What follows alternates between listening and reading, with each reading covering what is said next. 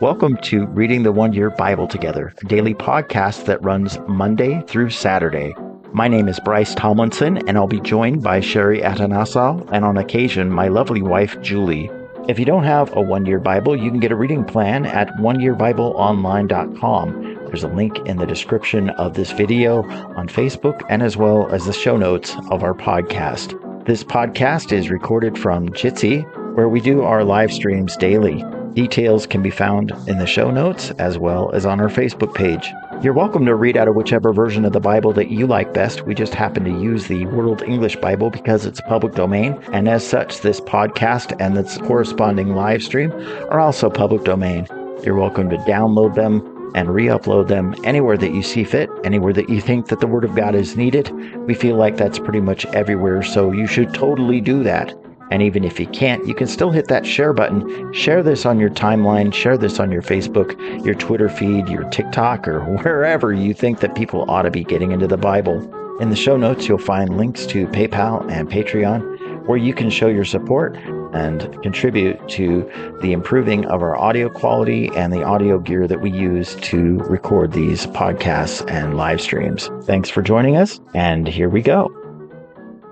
Today is July 21st, and that means it is day 202 of the one year Bible. Day 202 is going to start us out in Second Chronicles chapter 4. So if you want to get turned there, let's pray. Heavenly Father, we thank you this morning for our time together, for this podcast, for having new listeners and um, people that want to get into the Bible. Lord, we ask that your Bible, your word, would correct us and chastise us, cause us to be more like you. We ask that your Holy Spirit would light up our path, would make us understand your word, give us faith and strengthen our faith. We believe, help our unbelief with your word today. And we ask in Jesus' name, amen. Amen. Okay, Second Chronicles chapter 4, starting in verse 1.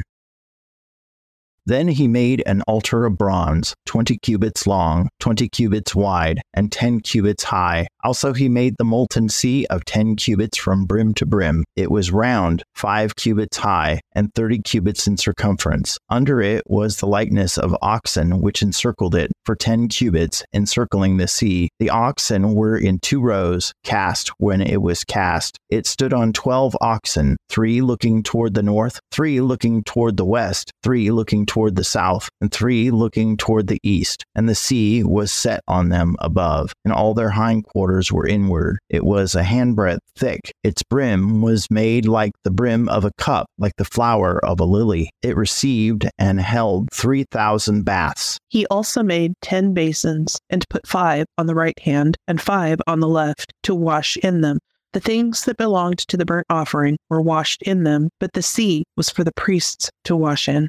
He made the ten lampstands of gold according to the ordinance concerning them, and he set them in the temple, five on the right hand and five on the left. He made also ten tables and placed them in the temple, five on the right side and five on the left. He made one hundred basins of gold. Furthermore, he made the court of the priests, the great court, and the doors for the court, and overlaid their doors with bronze. He set the sea on the right side of the house, eastward toward the south. Huram made the pots, the shovels, and the basins. So Huram finished doing the work that he did for King Solomon in God's house. The two pillars, the bowls, the two capitals which were on top of the pillars, the two networks to cover the two bowls of the capitals that were on top of the pillars, and the 400 pomegranates for two networks, two rows of pomegranates for each network, to cover the two bowls of the capitals that were on the pillars. He also made the bases, and he made the basins on the bases, one sea and the 12 oxen under it.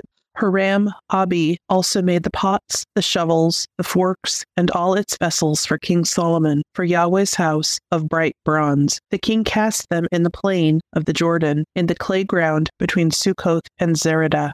Thus Solomon made all these vessels in great abundance, so that the weight of the bronze could not be determined. Solomon made all the vessels that were in God's house, the golden altar, the tables with the showbread on them, and the lampstands with their lamps, to burn according to the ordinance before the inner sanctuary of pure gold, and the flowers, the lamps, and the tongs of gold that was purest gold, and the snuffers, the basins, the spoons, and the fire pans of pure gold. As for the entry of the house, its inner doors for the most holy place, and the doors of the main hall of the temple were of gold. And now we are continuing in Second Chronicles chapter 5, starting in verse 1. Thus all the work that Solomon did for Yahweh's house was finished. Solomon brought in the things that David his father had dedicated, even the silver, the gold, and all the vessels, and put them in the treasuries of God's house. Then Solomon assembled the elders of Israel and all the heads of the tribes the princes of the fathers' households of the children of Israel to Jerusalem to bring up the ark of Yahweh's covenant out of David's city, which is Zion. So all the men of Israel assembled themselves to the king at the feast, which was in the seventh month. All the elders of Israel came. The Levites took up the ark. They brought up the ark, the tent of meeting, and all the holy vessels that were in the tent. The Levitical priests brought these up. King Solomon and all the congregation of Israel who were assembled to him were before the ark, sacrificing sheep and cattle that could not be counted or numbered for multitude. The priests brought in the ark of Yahweh's covenant to its place into the inner sanctuary of the house, to the most holy place, even under the wings of the cherubim. For the cherubim spread out their wings over the place of the ark, and the cherubim covered the ark and its poles above. The poles were so long that the ends of the poles were seen from the ark in front of the inner sanctuary, but they were not seen outside, and it is there to this day. There was nothing in the ark except the two tablets which Moses put there at Horeb when Yahweh made a covenant with the children of Israel when they came out of Egypt. When the priests had come out of the holy place, for all the priests who were present had sanctified themselves and didn't keep their divisions, also the Levites who were the singers, all of them, even Asaph, Asaph, Heman, Jeduthun, and their sons and their brothers, arrayed in fine linen, with cymbals and stringed instruments and harps, stood at the east end of the altar, and with them 120 priests, sounding with trumpets. When the trumpeters and singers were as one, to make one sound to be heard in praising and thanking Yahweh, and when they lifted up their voice with the trumpets and cymbals and instruments of music, and praised Yahweh, saying, For he is good, for his loving kindness endures forever. Then the house was filled with a cloud, even Yahweh's house, so that the priests could not stand to minister by reason of the cloud, for Yahweh's glory filled God's house. Next, we are continuing in Second Chronicles chapter 6, starting in verse 1. Then Solomon said, Yahweh has said that he would dwell in the thick darkness, but I have built you a house and home, a place for you to dwell in forever. The king turned his face and blessed all the assembly of Israel, and all the assembly of Israel stood. He said, Blessed be Yahweh, the God of Israel, who spoke with his mouth to David my father, and has with his hands fulfilled it, saying, since the day that I brought my people out of the land of Egypt, I chose no city out of all the tribes of Israel to build a house in, that my name might be there, and I chose no man to be prince over my people Israel. But now I have chosen Jerusalem, that my name might be there, and I have chosen David to be over my people Israel. Now it was in the heart of David my father to build a house for the name of Yahweh, the God of Israel. But Yahweh said to David my father, Whereas it was in your heart to build a house for my name, you did well that it was in your heart. Nevertheless, you shall not build the house, but your son, who will come out of your body, he shall build the house for my name. Yahweh has performed his word that he spoke, for I have risen up in the place of David my father, and sit on the throne of Israel, as Yahweh promised, and have built the house for the name of Yahweh, the God of Israel. There I have set the ark, in which is Yahweh's covenant, which he made with the children of Israel. Next, we are going into the New Testament, Romans Romans chapter 7, starting in verse 1. Or don't you know, brothers, for I speak to men who know the law, that the law has dominion over a man for as long as he lives? For the woman that has a husband is bound by law to the husband while he lives. But if the husband dies, she is discharged from the law of the husband. So then, if, while the husband lives, she is joined to another man, she would be called an adulteress. But if the husband dies, she is free from the law, so that she is no adulteress, though she is joined to another man. Therefore, my brothers, you also were made dead to the law through the body of Christ, that you would be joined to another, to him who was raised from the dead, that we might produce fruit to God. For when we were in the flesh, the sinful passions which were through the law worked in our members to bring out fruit to death. But now we have been discharged from the law, having died to that in which we were held, so that we serve in newness of the Spirit and not in oldness of the letter. What shall we say then? Is the law sin? May it never be. However, I wouldn't have known sin except through the law, for I wouldn't have known coveting unless the law had said, You shall not covet. But sin, finding occasion through the commandment, produced in me all kinds of coveting. For apart from the law, sin is dead. I was alive apart from the law once, but when the commandment came, sin revived, and I died. The commandment, which was for life, this I found to be for death. For sin, finding occasion through the commandment, deceived me, and through it killed me. Therefore, the law indeed is holy, and the commandment holy, righteous, and good. Did then that which is good become death to me? May it never be. But sin, that it might be shown to be sin, was producing death in me through that which is good, that through the commandment sin might become exceedingly sinful. And now we are going back into the Old Testament. We are in Psalm 17, starting in verse 1. Hear, Yahweh, my righteous plea. Give ear to my prayer that doesn't go out of deceitful lips. Let my sentence come out of your presence. Let your eyes look on equity. You have proved my heart. You have visited me in the night. You have tried me and found nothing. I have resolved that my mouth shall not disobey. As for the deeds of men, by the word of your lips, I have kept myself from the ways of the violent. My steps have held fast to your paths. My feet have not slipped. I have called on you, for you will answer me, God. Turn your ear to me, hear my speech. Show your marvelous loving kindness, you who save those who take refuge by your right hand from their enemies. Keep me as the apple of your eye. Hide me under the shadow of your wings. From the wicked who oppress me, my deadly enemies who surround me. They close up their callous hearts. With their mouth, they speak proudly. They have now surrounded us in our steps. They set their eyes to cast us down to the earth. He is like a lion that is greedy of his prey, as it were a young lion lurking in secret places. Arise, Yahweh, confront him, cast him down. Deliver my soul from the wicked by your sword, from men by your hand, Yahweh, from men of the world whose portion is in this life. You fill the belly of your cherished ones. Your sons have plenty, and they store up wealth for their children. As for me, I shall see your face in righteousness. I shall be satisfied when I awake with seeing your form. Lastly, we finish with Proverbs chapter 19, verses 22 and 23.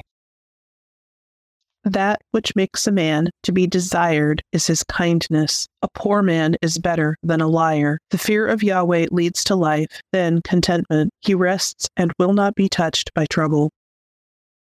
Heavenly Father, we thank you this morning for our time together, for this uh, podcast, for these this fellowship that we have, being able to read live and um, get together and do this together each day. We just thank you for it. It's a blessing to us. It fuels the rest of our day. It motivates us and moves us forward. God, we want to ask for healing for our loved ones and our friends and family. For those that are suffering with deaths, we want to pray a special prayer for Terry and Delilah who lost their son to suicide recently. Um, we pray for Danny and Imelda, lost Maria Imelda's mom. And um, we pray for Penny, lost her husband, Mike. She seems to be recovering well, but it's only been a few weeks and she's maybe overzealous to get moving. And we pray for Jeffrey and we pray that he would come back to church. We pray that the loss of his wife, Diana, wouldn't overwhelm him and cause him to go back into old bad habits and and isolate himself from everybody. Lord, we pray for those suffering with cancer. We pray for Shirley, for Richard,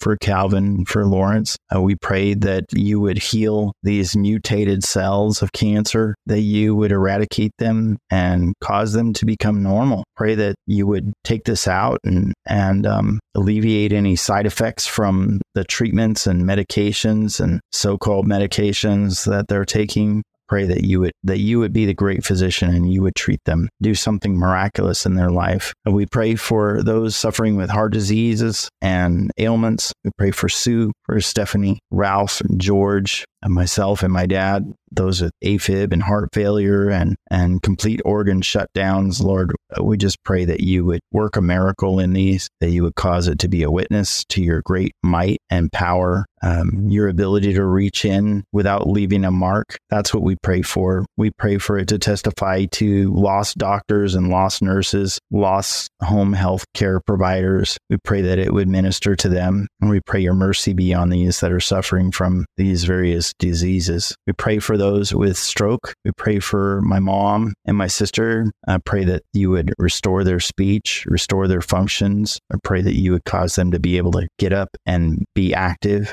and I pray for Rudy. I don't have any updates on him. It's been a while, been a long time, months. But Lord, I just pray that you would um, heal him and restore him. Pray for Rob and Chris that as they continue to demonstrate recovery, I pray that you would continue to to baffle people with their their progress. I pray for uh, myself and for Richard. Pray that you would find a, a resolution to these um, intentional tremors. Uh, if it's neurological, I pray that you would reach in there and fix it, Lord. I just pray, especially for Richard and and his practice, that um, it doesn't hinder what he does for other people. And I pray for those with broken bones. I pray for Sherry, of course, with her broken finger, and um, pray for Larita and her wrist, hand, and forearm. I pray that you would just stitch these bones all the way back together, make them normal, make them strong and polished. I pray for my dad and his hip. I pray that you would heal his leg and cause him to be able to get up and be active and enjoy being active. And I pray for those relationships, those marriages that we've been praying for. I pray for those that have moved on. I pray that they would make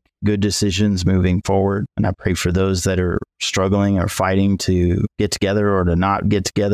I pray that you would cause them to be centered around you. And uh, I pray that your love would overwhelm them, would satisfy whatever kind of argument, whatever kind of urge for a confrontation that they have, that your love would overwhelm it. I pray for McKenna and um, this eating disorder. I pray that you would cause her to know that food is necessary, that calories are not the enemy. And I pray that you would cause her to know that she is loved and that you love her body, that you love how she looks because you see her the way you made her. And um, Lord, I wish that, that more of us would see what you see want to pray for our kids. Pray that as this world has just tantalizing treats to dangle in front of them, I pray that they would repent of the, the lusts and cares of this world. I pray that whatever this world is teaching them, whatever this whatever this is, I pray that you would wash it out of their minds, cleanse their minds, bring them back to knowledge of you, bring them back to caring about how you feel about their lives. And um, I pray for one in particular that is uh, suicidal and going in and out of treatment. I pray that you would cause him to know that you are God, that you love him, that you care. I want to pray for our first responders. I pray that as they uh, go out into the day today and try to rescue us and save us and protect us. I pray that as they go into harm's way, as they run toward the fire or toward the bullets or toward the hazard or the disaster, I pray that you would cause them to know that you are watching over them. And I pray that they would be safe and make it home safely. And I pray for abundant blessing on their households for the service that they provide to the community and to others acts of goodwill, even though it's a job. I think most of these people got into it because they want to help people. And Lord, we pray for evangelists and missionaries. We pray for their words to be fruitful. We pray for their words to fall on fertile ground, that their words would be your words, that you would fill them with the Holy Spirit and set souls on fire so that they, they know that you are God. Cause uh, miracles to happen in the streets among lost people so that you will be glorified. I pray for their safety. I pray for their increase in numbers. I pray for them to be multiplied and duplicated, your disciples would outnumber the lost. And Lord, we pray for Israel. We pray that as we're going into these really troubled times where Israel is being called this and that, pray that the world would somehow acknowledge that Israel is God's chosen people. And, um, and I pray that they would know that they were chosen to be saved by the Messiah, Jesus Christ. And I pray that they would honor that, that they would know it, that they would come to know that Abraham at one point most likely met the pre incarnate Jesus who told him to take off his shoes. And God, um, we pray all this in Jesus' name. Amen. Amen. This always stuns me when it's describing the sea. Mm-hmm. So the NLT says that the sea was 30 feet long, 30 feet wide, and 15 feet high. I'm trying to imagine that in my head, like in reference to my living room. You pretty much fill up the entire living room of our house. Well, 30 feet, most living rooms are 12 to 15 feet wide. Okay. wow. Sorry, I'm just like, hey, so three quarters of our house. Um, yeah. Mm. And how did they get into it if it was 15 feet high? Because it doesn't say anything about a ladder, Bungee jumping, bungee know. jumping, uh, catapult. slip and slide. a holy slip and slide made of gold. I heard the translation in here. It says that a bath is about 5.6 US gallons. So 3,000 baths is about 16,800 gallons. Yeah. So you think about your um okay, so let's just pull out the old calculator here. I was trying to figure how much water's in a swimming pool? Like how many gallons in a swimming pool? Just for just for a sense of scope okay? Your uh-huh. your average large water heater is 40 gallons. Right. Okay? Some some have bigger uh, but your average one is about 40 gallons. Yep. So that is 0.0024 Oh my word. of the sea. So it is not one tenth. It is not one hundredth. It is two point four one thousandth of. Wow. So if you took two thousand four hundred of your biggest water heater that most mm-hmm. households have, Yep. and and stack them in a big cube, you might have some sense of scope as to how big the bat the the the sea was. Oh man. I'm looking up how many gallons in a swimming pool because that's I I want a visual for that. Yeah, okay, an Olympic swimming pool. I don't want a pool volume calculator. I just want to know the average size. Uh, 500,000 gallons of water. Hmm. That would be an, an Olympic swimming pool. That's with the lanes. Wow. Okay, so let's take an Olympic swimming pool. Come on. It- Where's my thingy? There we go. Okay. Um, so an Olympic swimming pool at a by. oh, so basically, the sea would be a thirtieth the size of an Olympic swimming pool. Oh wow. Okay. So I'm looking at a picture of, of an Olympic swimming pool, and it's got one, two, three, four, five, six, seven, eight, nine lanes. Uh huh. Nope, ten lanes. And uh, so if we were just to take the one 10 lane, so one out of the 10 lanes of an Olympic swimming pool hmm would be three times the capacity of the sea. Okay. Wow. There's a couple of visual and audio ideas to wrap your head around. Yeah. I always get obsessed about the sea. It's just the biggest mammoth thing that they put there. hmm Well, not only that, it was just ornate with the Yeah. oxen and the decorations around it, the brim. Yeah, it not only had the 12 oxen holding it up, right? hmm Right. It also says that it was encircled just below the rim by two rows of figures that resembled oxen. So there was about Mhm. six oxen per foot, and there's two rows of them, six oxen per feet of of the rim of the thing going around Mm. the edge of it. This is part of the basin. It's cast into the basin. Right. Where in the world did they cast this? Like did they did they first carve it out of wood and then stick that in the sand somewhere and then use that as a mold to throw the gold into or the bronze, sorry. Right. Um, I know it said somewhere in here that they did cast it out in the plains. Some of the stuff. The king cast them in the plain of the Jordan in the clay ground between Succoth and Zeredah. That was the vessels. So I don't know if that would be counted in the vessels or not. And then okay, so they did this out in the plain. Mm-hmm. This sea is 30 feet wide, 30 feet long, 15 feet high. The bronze is a handbreadth thick, okay? Yeah. Yeah. It's very thick, okay? Uh, So it would be immensely heavy, and huge. dense, and Just huge. regardless of whether it's even heavy, it's giant and cumbersome and um, likely the size of a house. so would they have cast it in pieces and then welded, for lack of a better term, it together Hmm. when they got it into the temple? It's- it seems almost as mysterious as the the construction of the pyramids. Yeah. Sure. There's uh, a hundred gold basins. That's a lot. Uh, my question is why? Because in in in those days, the purposing of the temple, like there was only one guy that went in there, Mm-hmm. well, into the Holy of Holies. Yeah. right? So how many people needed a basin to to be at the temple? Like, did did they did like a whole crowd of people also go into the the tent of meeting, you know, and need to use a hundred basins to wash themselves? or was it just to have God's house be in excess? Things that belonged to the burnt offering were washed in the basins, but the sea was for the priests, plural. There, I know I was reading to look for it.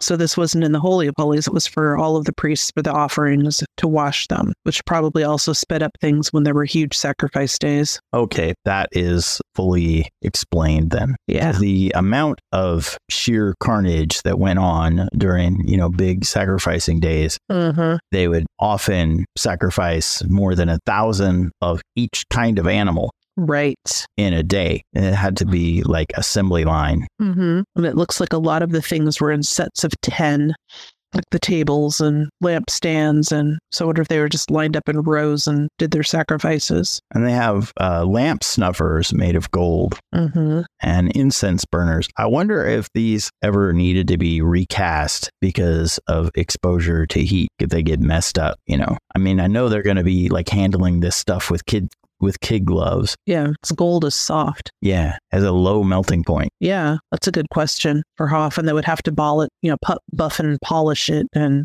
keep it looking sparkly and, and clean for the Lord. Because you figure, you know, we use cast iron, right? So Mm-hmm. you have a cast iron trivet and you put a cast iron skillet on a cast iron trivet, and Mhm. eventually both of them get scuffed up on each other. Yep. Mm-hmm. and they get dinged on each other because they're cast iron and Right. cast iron is a porous metal it's not it's not the most solid metal and Mhm. cast iron is harder than gold It's, yeah, it's pretty hard and heavy. Since I broke my finger, I haven't been able to use it as often. So it's still hard to lift.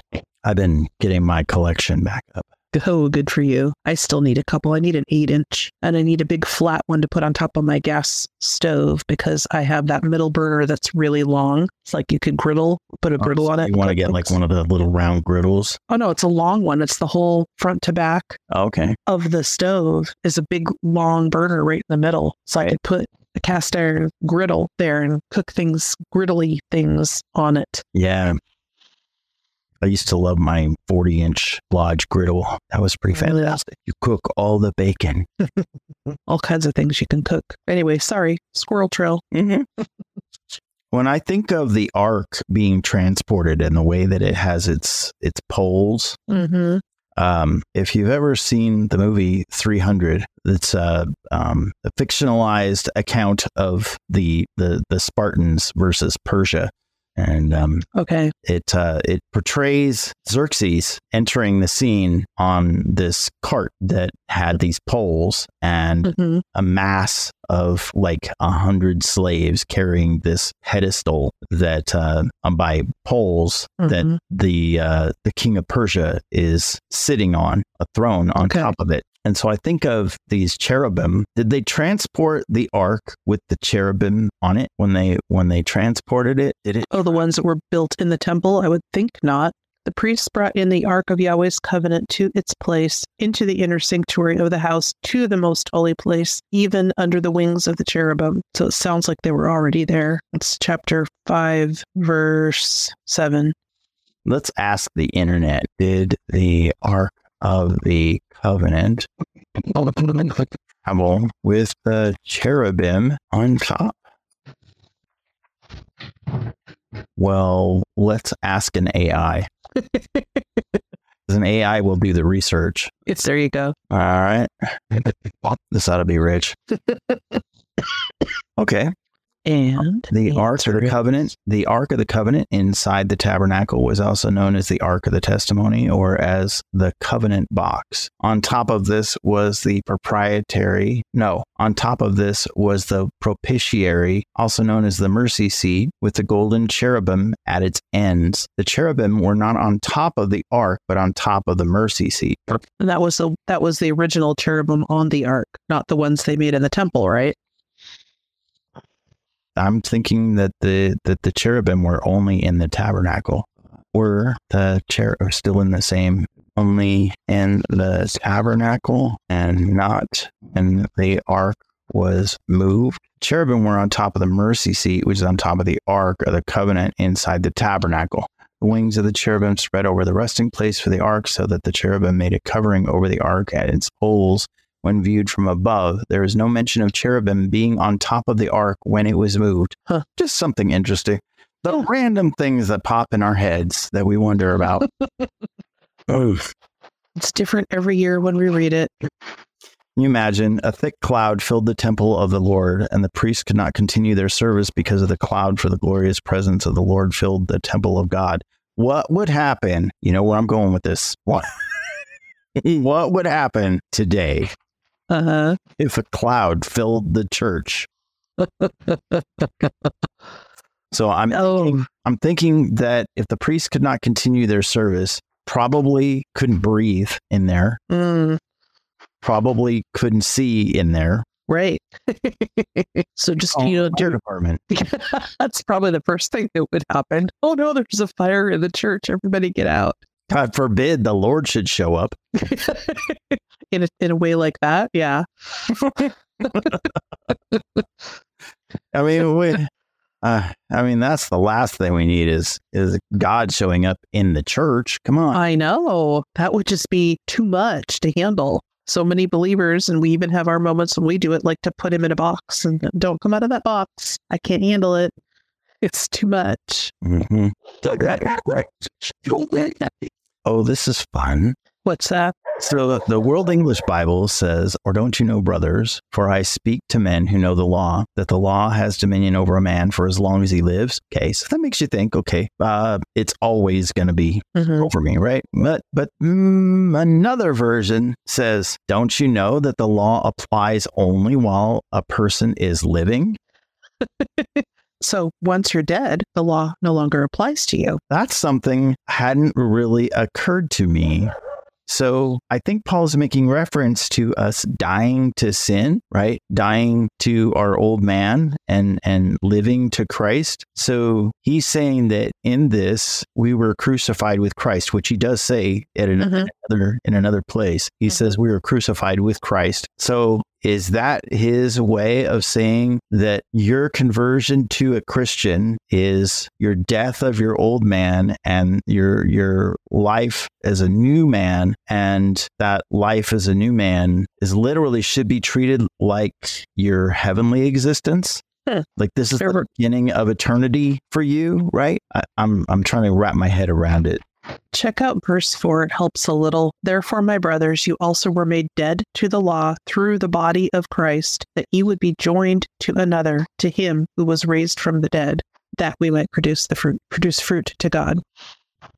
Then in verse 6, it says, We've been discharged from the law, having died to that in which we were held, so that we serve in newness of the Spirit and not in oldness of the letter. So we're living under the Spirit and grace and not under the law anymore. We've died to that.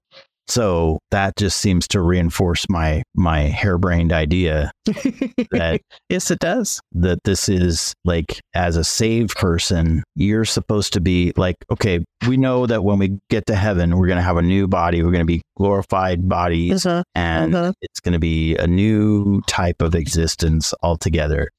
But is Paul saying that we're to treat this this side, this section of our lives from the time of conversion until the time we die, as though we are already in our heavenly bodies, as though we are already in that heavenly existence.